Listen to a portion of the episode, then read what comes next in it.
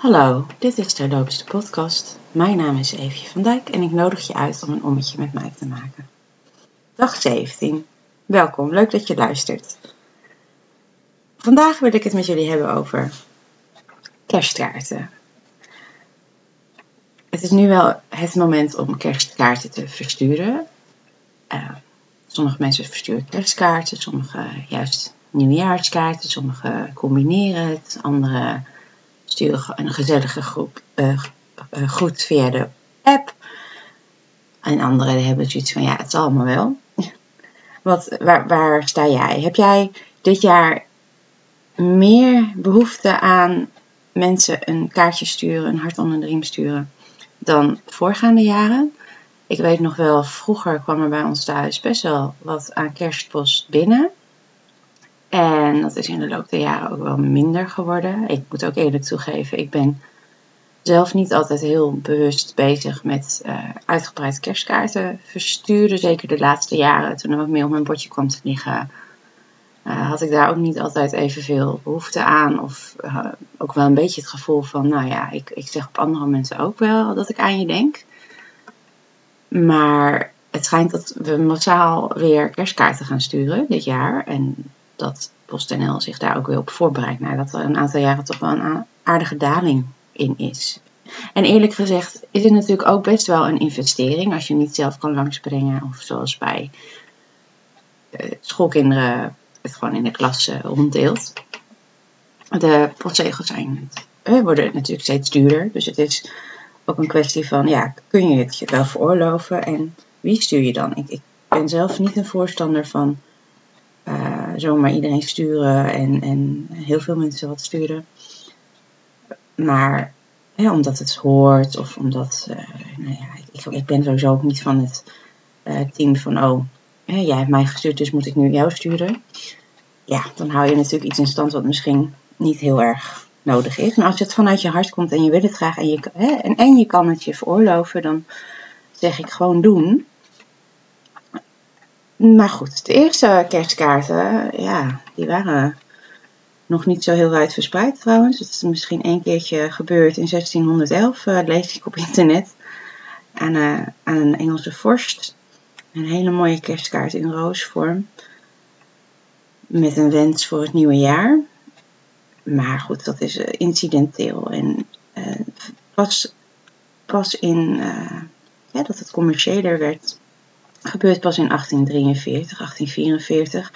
Overigens hetzelfde jaar waarin Dickens zijn A Christmas Carol schrijft. En het lijkt erop dat de tekening die gemaakt is ook een klein beetje geïnspireerd is uh, door, door dat boek. En, waar, en er staat ook dan voor het eerst op een kaart Merry Christmas and a Happy New Year to you. Dus het is echt wel weer iets, een Victoriaanse gewoonte.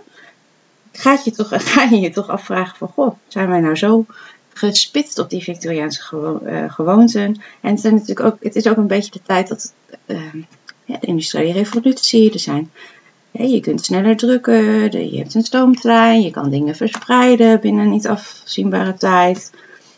Uh, en bij ons gebeurt het misschien eh, wat later natuurlijk. En het schijnt ongeveer in 1871, wanneer de PTT een briefkaart introduceert. Nou, hartstikke leuk wat, uh, ja, wat zet je? Ja, ik, ik zat al te kijken. Er zijn zoveel verschillende kerstkaarten beschikbaar. En, en je kunt er tegenwoordig natuurlijk ook zelf ontwerpen. Dat is ook heel leuk. Ik, ik weet, eh, er zijn mensen die ieder jaar een, een soort gedicht rondsturen rond de jaarwisseling. Met, uh, mijn schoonfamilie doet dat. Met wat er allemaal gebeurd is in het afgelopen jaar. Uh, hoogtepunten, dieptepunten. Ook leuk, heel persoonlijk. Ik hou wel van het persoonlijke. Maar ja, wat doe jij? Uh, je kunt er natuurlijk van alles op zetten. Um, ik heb er een paar opgezocht. Je kan natuurlijk Merry Christmas, Happy New Year. Het staat natuurlijk ook vaak al voorgedrukt. Dus je kan ook heel simpelweg je naam alleen schrijven. Je kan er nog wat bij zeggen. Uh, hier in Kampen zeggen we nog wel, ik, ik ben niet goed in Kampers, ook al kom ik hier gewoon vandaan, ben geboren en getogen veel huilen zingen in negen jaar. En met oudjaarsdag, of met nieuwjaarsdag eigenlijk, hè, dan liep ik altijd een rondje met mijn vader. En um, wens je iedereen die je tegenkomt, je buren, een gelukkig nieuwjaar op die manier. Uh, overigens deed ik ook altijd met mijn vader op nieuwjaarsdag vroeg. Misschien ook al wel, uh, ik weet eigenlijk niet of we dan s ochtends vroeg nog een keer gingen lopen. Of dat het eigenlijk gewoon een uurtje of één was. Ik even kwijt. Uh, rondlopen en kijken voor lege bierflesjes. Want dat was statiegeld. Dus dat was een leuk zakcentje. Tegenwoordig zijn er allerlei andere handige flesjes en dingetjes. Die, dus dat eigenlijk niet eens meer zo aan de orde. En ruimen de meeste mensen netjes hun, hun afval op. Ja, wat, wat zeg jij? Zegende kerstdagen, voorspoedig nieuwjaar. Ik heb er een paar opgezocht. Um, bijvoorbeeld braai een eind aan 2020 en pak de draad weer op in 2021. Fijne kerstdagen en een gelukkig nieuwjaar. Uh, ben, je trouwens, ben jij trouwens zelf zo creatief dat je een leuk tekstje schrijft of dat je het persoonlijk maakt? Of ja, ik vraag me dat af. Ik vind het wel mooi als er moeite gedaan is. Gewoon überhaupt dat, je, dat iemand een kaartje koopt en de moeite neemt om het te versturen of in ieder geval je adres in te tikken. Dat is natuurlijk wel heel tof.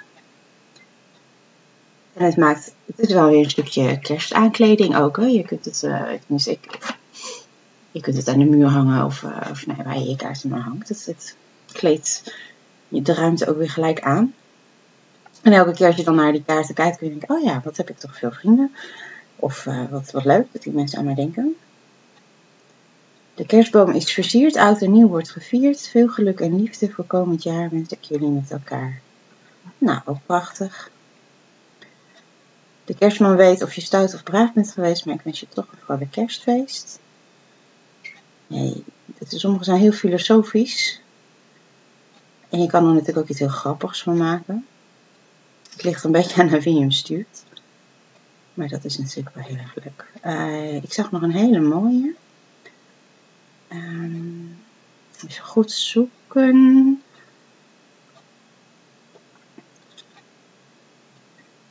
Als je eenzaam bent, wens ik je liefde.